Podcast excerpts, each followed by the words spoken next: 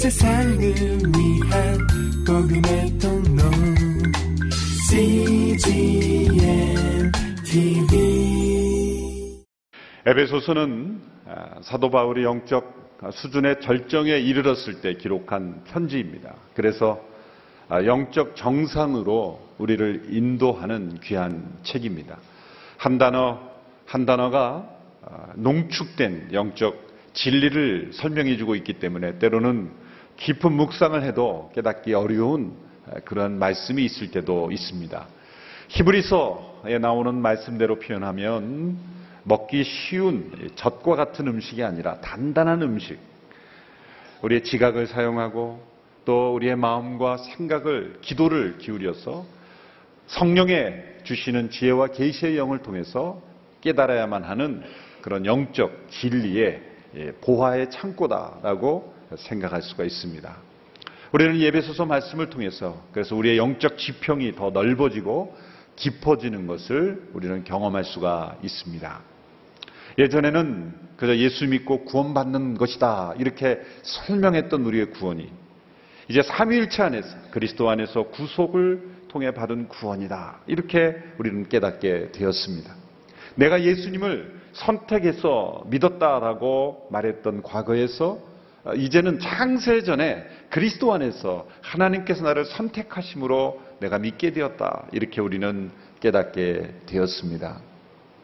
예전에는 보이는 교회만 생각했던 우리의 생각에서 이제는 보이지 않는 교회, 지상의 불완전한 교회가 아니라 천상의 아름다운 교회가 어떤 모습인지, 하나님의 구원 계획의 그 절정에 바로 그 교회가 있다라는 것을 우리는 깨닫게 되었습니다. 예전에는 그저 나 자신만을 위한 기도의 제목에 간구해서 이제는 하나님을 더 깊이 알아가기를 원하는 그런 기도의 제목으로 우리가 변화되었습니다. 무엇보다도 누군가 여러분에게 예수님을 믿으면 뭐가 좋은가라고 말했을 때 그냥 좋다라고 대답했던 수준에서 이제는 나의 BC와 AD가 어떻게 변화되었는지를 분명하게 설명할 수 있는 그런 깨달음을 우리는 에베소서를 통해서 깨닫게 되었습니다. 오늘 본문에서 사도 바울은 자신이 그리스도 안에서 변화된 모습을 우리에게 간증하고 있습니다. 사도 바울은 1절에서 자신이 그리스도 예수로 인해서 이방인을 위해서 갇힌 자가 되었다. 갇힌 자.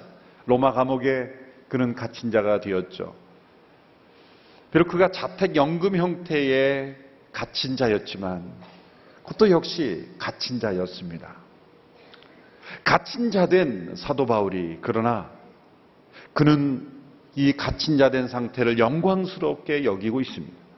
뿐만 아니라 믿음 가운데 확신 가운데 더 담대해졌다라고 고백하고 에베소 성도들에게 내가 갇힌 것이 너희에게 영광스러운 일이다. 라고 그들에게 권면하고 있습니다.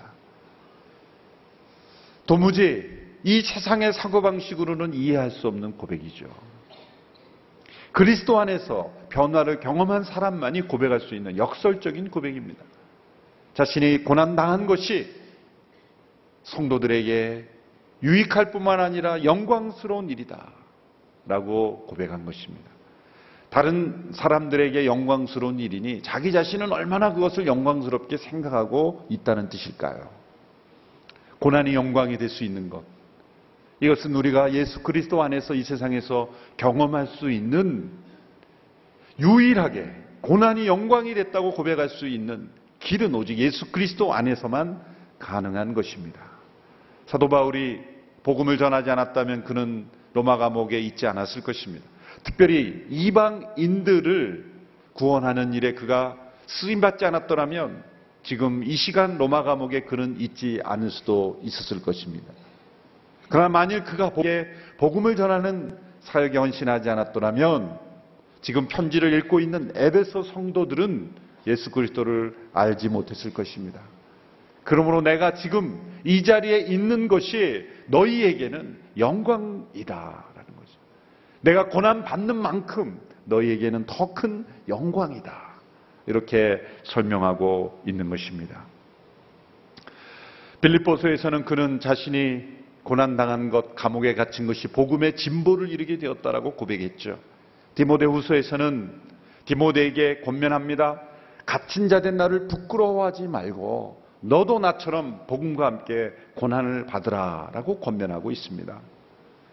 왜 우리의 믿음이 영광스러지 못할까요? 그 이유는 단 한 가지입니다. 복음과 함께 고난 받는 삶이 없기 때문입니다.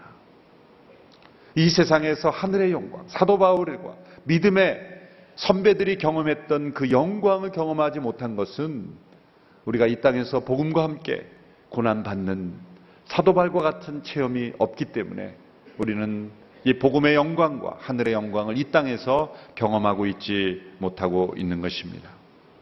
여러분 어떤 고난이든지 간에 그 이유, 왜 이 고난을 받는가를 깨달으면 고난은 쉽게 이겨낼 수 있고 어떤 고난인지 이겨낼 수가 있습니다. 특별히 그 고난받는 이유가 자신의 문제와 자신의 어떤 허물 때문이 아니라 더 영광스러운 이유 때문에 고난받는다면 그 고난으로 인하여 더 기뻐하며 즐거워할 수가 있는 것입니다. 사도 바울이 왜 갇힌 자가 되었습니까? 오늘 1절에서는 이렇게 설명하죠. 1절 말씀 우리 같이 함께 읽겠습니다. 시작.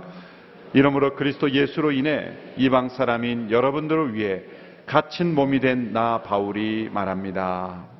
그리스도 예수로 인해 특별히 이방인들을 위하여 갇힌 자가 되었다. 사도 바울이 왜 지금 로마 감옥에 있는지 그 이유는 사도행전 21장, 22장에 걸쳐서 그 사건이 잘 나와 있습니다. 이방인들의 복음을 전했던 사도 바울, 율법과 특별히 성전에 대해서, 유대인들에 대해서 적대적인 것처럼 보이는 실상은 그렇지 않은데 유대인들이 오해한 것이죠. 저 사람은 율법을 폐지시키고 성전을 반대하는 사람이다라는 소문이 나기 시작했고 바로 그때 사도행전 21장에 보면 에베소 사람 드로비모라는 사람을 사도 바울이 성전에 함께 있었다는 거예요. 유대인들이 그 모습을 보고 격분한 거죠. 사도 바울을 죽이려 했고 소동이 났을 때 로마의 천부장이 와서 진정을 시키고 사도 바울을 체포했습니다. 그때 사도 바울은 자신이 로마 시민권자라는 것을 밝혔고 그리고 자신을 변론할 수 있는 기회를 얻게 되었고 로마 황제에게 항소하게 된 거죠. 로마 시민권자는 황제에게 언제든지 항소할 수 있는 그런 기회가 주어졌기 때문에 그는 재판을 받기 위해서 로마까지 호송되었고 지금 이 억류된 상태, 감옥에 있는 상태에 있게 된 거예요. 근원은 뭡니까? 그가 복음을 전했고 이방 사람, 특별히 에베소 사람을 함께 동행함으로 성전에 있게 되므로 유대인들의 분노를 일으켰는 것이죠. 그 모든 것이 바로 사도 바울 개인의 문제가 아니라 복음을 전하고 이방인들을 구원하려는 그런 사도 바울의 열심으로 인해서 일어난 일이었다는 것이죠. 사도 바울은 자신이 갇혀 있는 만큼 에베소 성도들에게는 그것이 영광스러운 일이다라고 고백하고 있는 것이죠. 어떤 학자들은 1장, 2장에서 엄청난 그런 영적 진리들을 설명해 가다가 3장 1, 오늘 본문 1절 13절까지 자신의 이야기로 이탈하는 것을 보면서 지금 논리에서 사도 바울이 이탈했다라고 그렇게 보는 견해도 있지만 이것은 논리의 이탈이 아니라 지금까지 1장, 2장에 설명해 왔던 사도 바울의 그 설명을 자신의 삶을 통해 현재 자기의 어떤 일어난 일들을 통해 간증하고 있는 것입니다. 우리가 받은 구원이 얼마나 위대한 구원인지, 우리가 받은 하나님의 은혜가 얼마나 풍성한 은혜인지, 우리에게 약속된 그 기업이 얼마나 놀라운 것인지는 바로 우리가 처한 이 형편에서 우리의 믿음을 통해 증명되어야 된다는 거죠. 사도 바울은 자신은 지금 감옥에 갇혔지만 자신이 받은 구원으로 인해 하나님의 놀라우신 은혜로 인하여 나는 영광스러워하고 있다. 고난을 단지 이기는 정도가 아니라 고난을 즐거워하고 그 고난 속에서 영광스러워하고 있는 사도 바울의 이 간증이야말로 에베소서 1장, 2장에서 설명한 그의 교훈이, 그의 진리가 정말 진리라는 것을 드러내고 있다는 거예요. 화려한 진리에 대한 설명보다도 더 강력한 진리에 대한 설명은 삶입니다. 우리의 삶 속에서 나타난 그 간증이 하나님의 은혜에 대한 체험이 진리를 그 무엇보다도 가장 강력하게 설명하는 그런 좋은 설명이 되는 거예요. 그래서 사도 바울은 자신의 지금 형편을 설명하고 있는 것입니다. 어떤 믿음이 약한 사람들은 시험에 들었을지 모릅니다. 하나님께서 왜 사도 바울 같은 사람들을 보호해 주지 않았을까? 하나님이 정말 살아계시다면 사도 바울을 보호해 주셔야 하지 않았는가? 그렇게 이해할 수도 있을 겁니다. 사도 바울은 그것을 염려하고 있는 거죠. 틀림없이 믿음이 약한 사람은 지금 사도 바울이 로마 감옥에 갇혀 있는 자가 되었다는 것 자체가 시험이 되었을 거예요. 그래서 바울이 전한 복음까지도 믿지 못할 것이다라고 생각할까봐 그는 이 편지에서 이 이야기를 기록하고 있는 것입니다. 그렇지 않다는 겁니다. 분명 하나님은 사도 바울을 보호해 줄 수 있는 능력이 있으신 분입니다. 그를 대적했던 많은 유대인들도 순한 양처럼 변화시킬 수 있는 그런 분이셨습니다. 그런데 왜 사도 바울을 그렇게 어려운 고난 가운데 내버려 두시는 걸까요? 거기에 하나님의 놀라운 뜻이 있다는 거죠. 그 고난을 통해서 하나님의 은혜가 더 풍성하게 나타날 수 있는 길이기 때문이죠. 때로 하나님은 믿음의 사람들을 위기 가운데 구해 주십니다. 히브리서 11장에 보면 믿음의 그 영웅들에 관한 기록에서 두 부류의 사람들로 나누어집니다.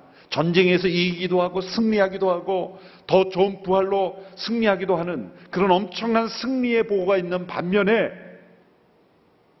고난 속에서 비참하게 죽어간 사람들, 승리를 경험한 것이 아니라 이 세상 속에서는 실패요, 고난이요, 패배한 것처럼 보이는 그런 사람들의 기록이 나타나지만 히브리서 기자는 이렇게 말합니다.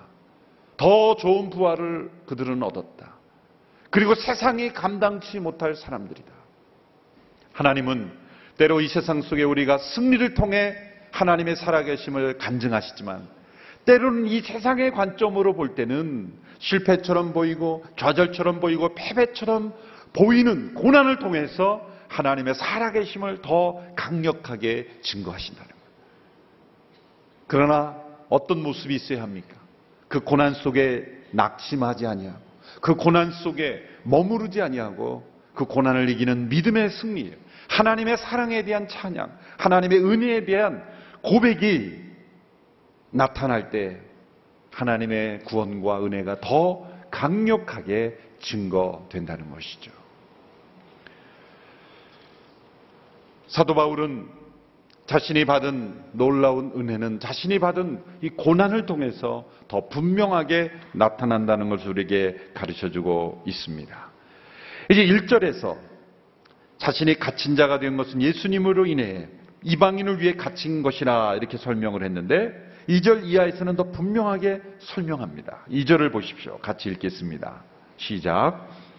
여러분은 분명히 여러분을 위해 내게 주신 하나님의 은혜의 경륜에 대해 들었을 것입니다. 이 은혜의 경륜이라는 단어에서 경륜은 오이코노미아, 여기서 이코노미라는 경제라는 영어 단어가 나왔죠. 이것은 이 가정을 관리하는 자다 그런 뜻입니다. 가정의 관리자, 곧 오늘 이 시대로 말하자면 청지기, 일꾼 이렇게 번역이 될 수가 있는 것이죠. 그는 하나님의 은혜를 증거하는 청지기로 부름을 받았다는 거예요. 그래서 때로 하나님의 은혜의 청지기직으로 부름을 받은 사람에게는 고난이 옵니다. 그리고 그 고난을 통해서 하나님의 은혜가 얼마나 풍성한지를 증명하는 이 청지기에 포함이 되어 있는 거예요. 3절 이하에서는 그는 더 분명하게 설명하고 있습니다. 그가 그리스도의 예수의 일로 이방인을 위해 갇힌 자가 되었지만 더 구체적으로 설명합니다. 그리스도의 비밀을 깨닫고 전하는 자가 되었기에 나는 갇힌 자가 되었다. 그렇게 설명하는 거죠. 오늘 본문 3절, 4절의 말씀을 아, 같이 읽겠습니다. 시작. 내가 이미 간략하게 기록한 것과 같이 하나님께서는 그 비밀을 내게 계시로 알려주셨습니다. 여러분이 그것을 읽어보면 내가 그리스도의 비밀을 깨달았다는 것을 알 수 있을 것입니다. 내가 이미 간략하게 기록한 것은 1장, 2장에 기록한 말씀을 의미하죠. 두 가지를 말씀합니다. 내가 그리스도의 비밀을 계시로 깨달았다. 그리고 그 비밀을 전하는 자로 하나님께서 나를 은혜로 부르셨다. 그래서 내가 일꾼이 되었다라는 거죠. 여기서 그리스도의 비밀, 비밀은 원래 감추어진 거죠. 근데 비밀이라고 쓰여진 단어가 우리가 생각하는 그 비밀은 아닙니다. 그래서 쓰여진 비밀이라는 단어는 미스테리온이라는데 여기서 영어 미스테리가 나왔죠. 미스테리는 해결되지 않는 그런 사건. 도무지 원인을 알 수 없는 사건을 미스테리라 그러죠. 근데 미스테리온 원래 단어는 그런 뜻이 아니에요. 해결되지 않는, 드러나지 않는 사건이 아니라 일정 기간은 감추어져서 비밀인데 때가 되어 밝히 드러나는 사건이 미스테리온이에요. 그러니까 사실 비밀이라고 번역하기에는 좀 다른 의미가 숨겨져 있는 거예요. 공개되는 비밀 그런 뜻이에요. 일정 기간은 감춰져 있지만 그 다음에는 모든 사람들에게 밝혀지는 것을 가리켜 그 당시 미스테리온이라 그랬어요. 오늘날 미스테리 할 때는 전혀 다른 거예요.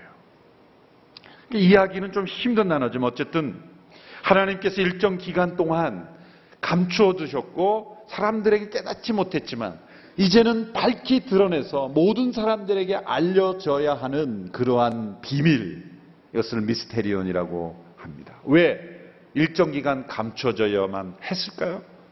사람들이 죄에 오염되어 있기 때문입니다. 성령께서 임하셔서 그들에게 지혜와 계시의 영을 부어주지 않으면 도무지 인간의 이성과 지혜로는 깨달을 수 없는 진리이기 때문에 일정 기간 감출 수밖에 없는 거예요. 그들이 이해할 수 있도록 사람들이 들려줄 때 깨달을 수 있도록 성령의 역사가 나타나시는 때까지 십자가와 부활의 모든 구원이 완성될 때까지 사람들에게 이 진리는 감추어져 있던 것입니다. 그러나 이제 우리에게는 이것이 밝히 드러난 진리가 되었어요. 어떤 시대 사람들에게는 이것이 도무지 깨달을 수 없는 비밀처럼 보였지만 이제는 우리에게 밝히 드러난 진리가 되었다는 거예요. 이것을 미스테리온, 그리스도의 비밀이라고 말하는 것입니다. 여러분이 그리스도의 비밀을 깨달으셨습니까? 예수님께서 동일한 이 비밀한 단어를 사용하셨습니다. 마태복음 13장 11절에 보면 예수님 한 비유를 말씀하시고 이렇게 말씀하셨습니다. 우리 같이 한번 읽어볼까요? 13장 11절 시작. 너희에게는 하늘나라의 비밀을 아는 것이 허락됐으나 다른 사람들에게는 그렇지 않다. 자, 예수님의 제자들과 바리새인들이 동일한 말씀을 들었지만 제자들은 깨달았고 바리새인들은 깨닫지 못했어요. 그때 예수님께서 이렇게 말씀하셨어요. 하늘나라의 비밀이기 때문에 너희에게는 허락되었지만 다른 사람에게 그렇지 않다. 이 말은 너희만 평생 알아라는 뜻이 아니라 이 제자들은 이제 깨달을 수 있는 지혜와 계시의 영을 받았지만 바리새인들은 완악한 마음으로 인해서 깨닫지 못한 상태에 있다는 거예요. 그러나 하나님은 예수님은 그들도 이 비밀을 알기를 원하십니다. 마태복음 11장 25절에 예수님께서는 이렇게 말씀하셨습니다. 그때 예수께서 대답하여 이르시되 천재 주제이신 아버지여 이것을 지혜롭고 슬기 있는 자들에게는 숨기시고 어린아이들에게는 나타내심을 감사나이다. 이게 무슨 말씀입니까? 스스로 지혜 있다 여기는 사람들에게는 여전히 미스테리 같은 비밀로 남아있다는 거예요. 그러나 어린아이와 같이 겸손한 자들, 주님 앞에 자신을 낮추는 자들에게는 미스테리온, 드러난 비밀이 된다는 거예요. 여러분, 하나님 나라의 비밀을 깨닫는 자가 되었습니까? 이 복음의 진리가 여러분에게 밝히 드러난 미스테리온이 됐습니까? 아니면 도무지 이해할 수 없는 미스테리가 되어 있습니까? 교회 와서 하나님 말씀을 들으면 도무지 이해할 수 없는 비밀 코드를 듣는 것 같지 않습니까? 그렇다면 여전히 미스테리에 다닌 게 머물러 있는 거예요. 아니면 이 세상의 지식은 잘 깨닫지 못했지만 영적 진리는 밝게 깨닫는 이 드러난 진리, 미스테리온이 되었습니까? 때로는 저희 목회자들의 말씀을 잘 못 전해서 너무나 쉬운 진리지만 미스테리처럼 들릴 때가 많죠. 그는 저희 목회자들의 책임입니다. 그러나 성령께서 지혜와 계시의 영을 주시면 어떤 은혜도 깨달으면 아, 저 목사님이 지금 미스테리로 만들어 가고 있구나. 그것도 깨달을 수가 있어요. 그런 수준에 이르게 되기를 축원합니다. 지금 너무나 분명한 진리를 저희 미스테리처럼 비밀로 만들고 있다라는 것을 분별할 수 있으면 되는 거예요.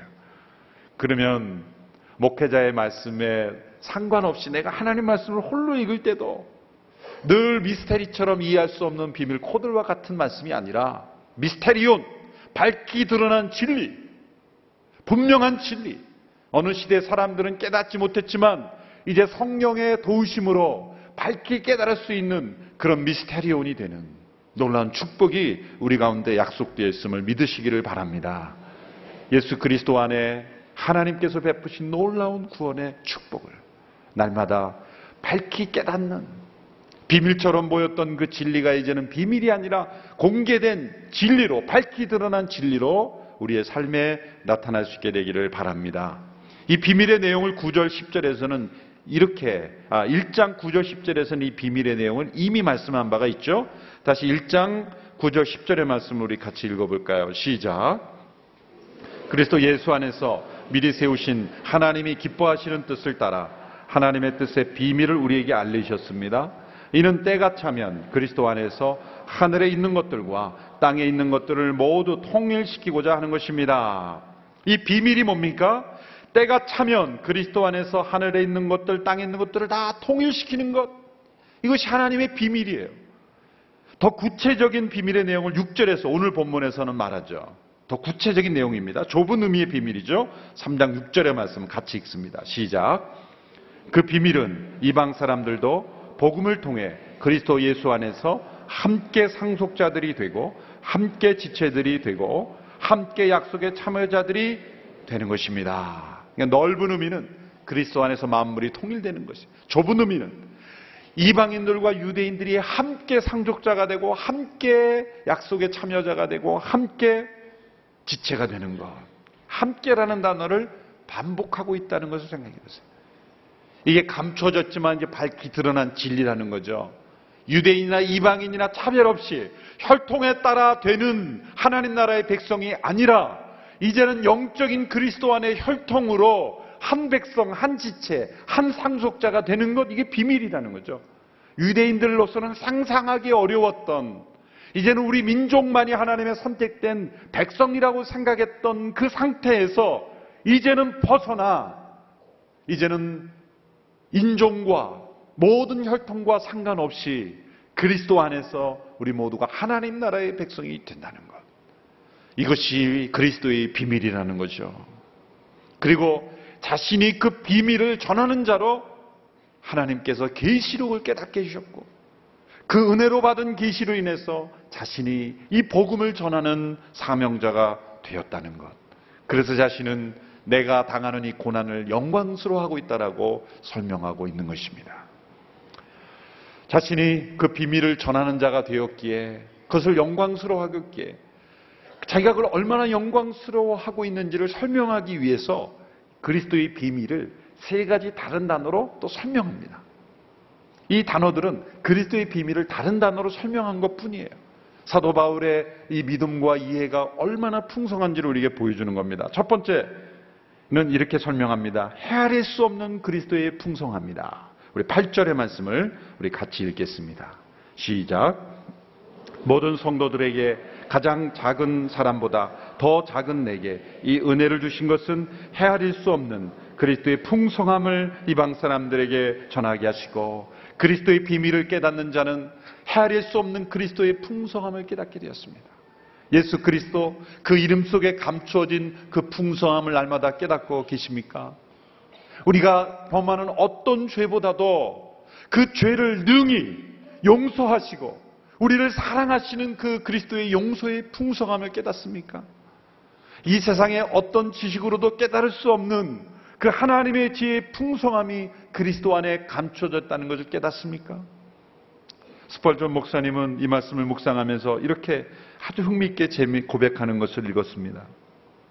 그분이 이렇게 말합니다. 예수님의 발 앞에 머물러 있으면 플라톤이 가르쳐 줄 수 없는 것을 깨닫게 되고 소크라테스가 배운 적이 없는 것을 깨닫게 되고 지식에 목마른 사람들은 온 세상을 돌아다니며 지식을 수집하지만 예수님의 발에 모으는 사람은 집안에만 있어도 그 지혜를 깨닫게 된다.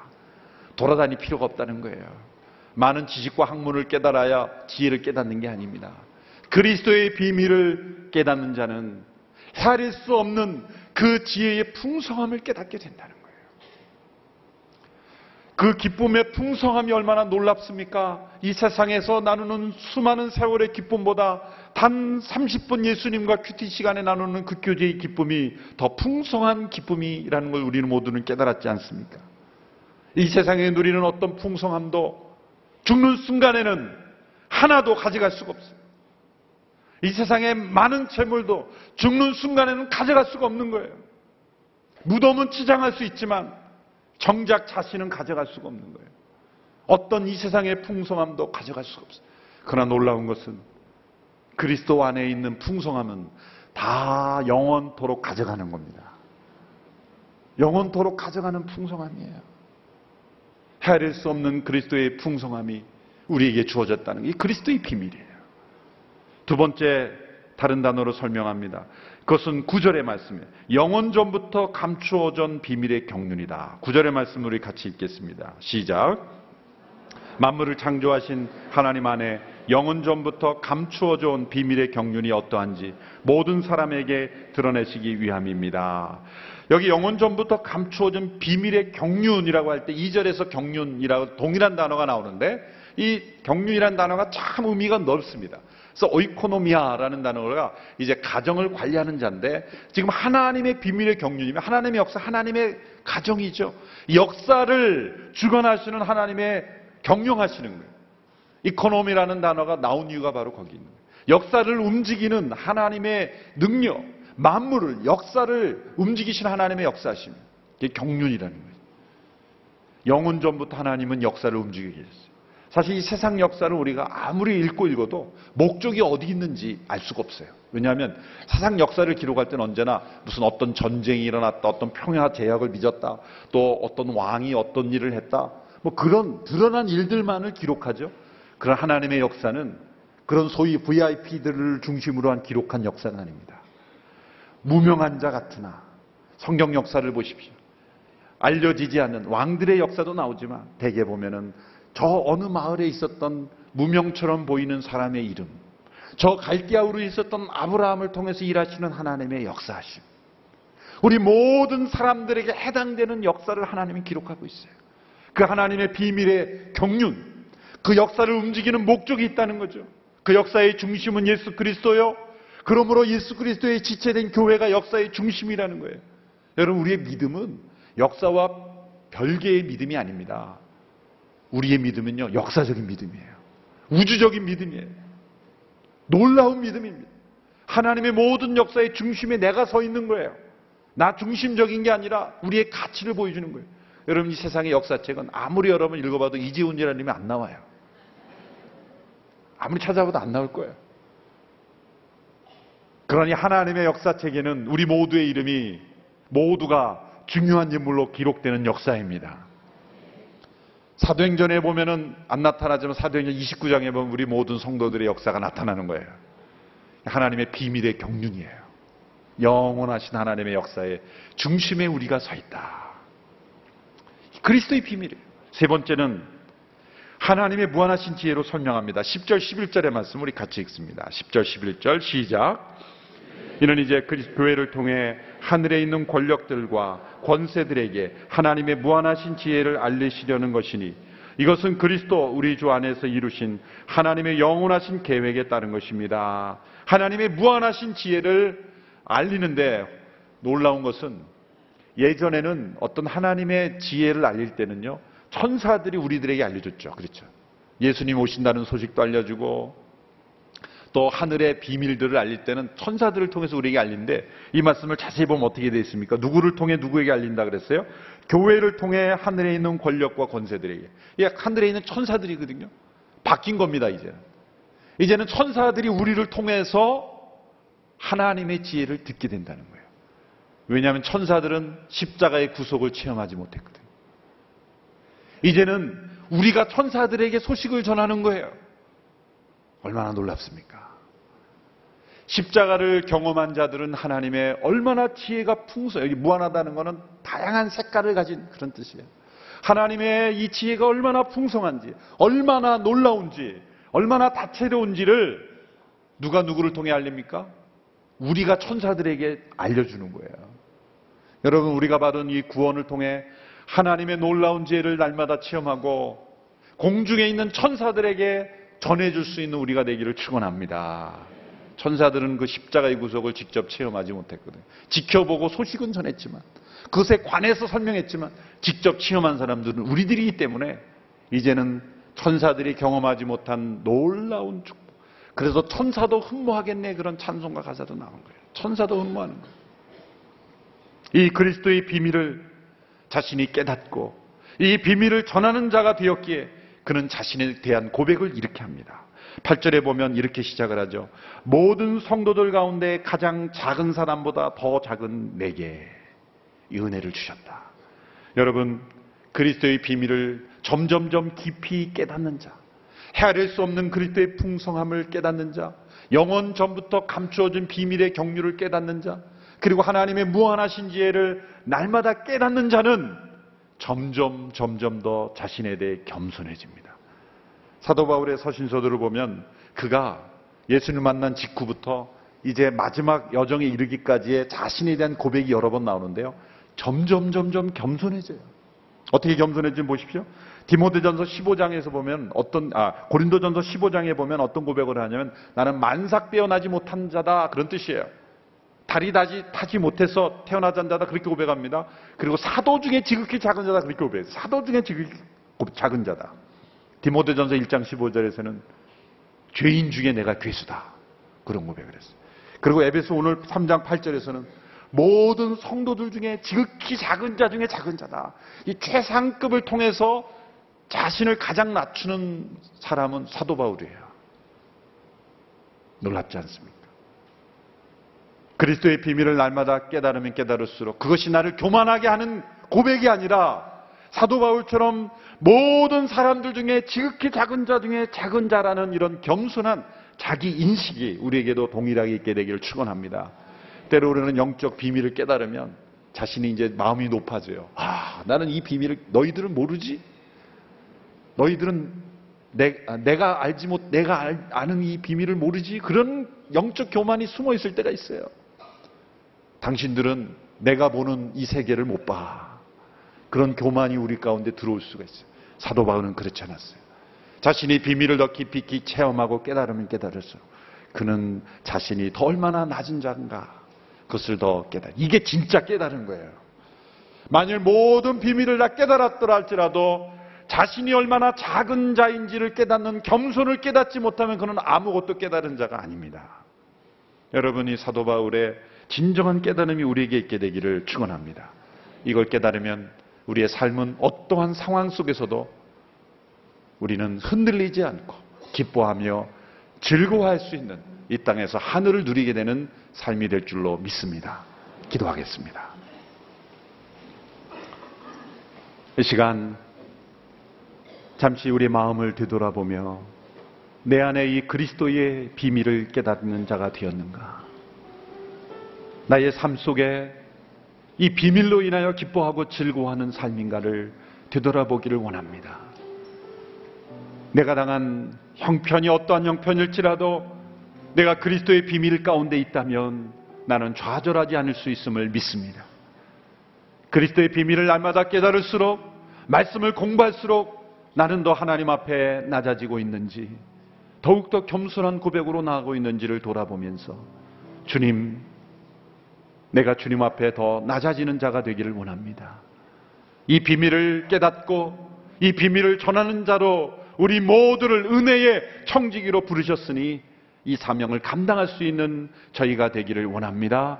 우리 잠시 1분 동안 함께 기도하며 주님 앞에 나가겠습니다. 살아계신 아버지 하나님 감사합니다. 우리를 은혜의 청지기로 부르시고 그리스도의 비밀을 깨닫게 하셨으니 감사합니다. 우리의 삶 속에 참된 찬양과 참된 겸손과 참된 고백이 끊이지 않게 이루어지게 하여 주옵소서.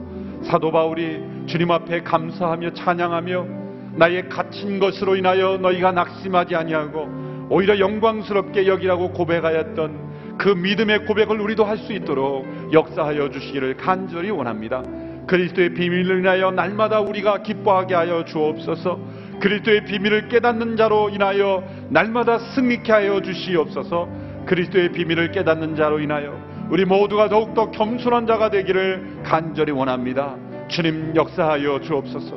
우리의 영적 지평이 더 넓어지게 하여 주옵시고 그리스도의 풍성함으로 인하여 날마다 우리가 기뻐하며 즐거워하는 우리의 모든 삶 속에서 영적 승리자가 되는 은혜를 허락하여 주옵소서. 살아계신 아버지 하나님 감사합니다. 우리 모두가 성령의 임재하심으로 그리스도의 비밀을 깨닫는 자가 되신 것 감사합니다. 우리에게 은혜를 주셨으니 은혜를 전하는 자가 되게 하여 주옵소서. 그리스도의 비밀을 날마다 더 풍성하게 더 깊이 있게 더 확신 있게 깨닫고 증거하는 우리 모두가 되게 하여 주시옵소서. 이 모든 진리를 깨닫되 겸손의 진리를 깨닫는 그러므로 진리를 완성하는 체험이 우리에게 있게 하여 주옵소서. 예수님의 이름으로 기도하옵나이다. 아멘. 온 세상을 위한 복음의 통로 CGM TV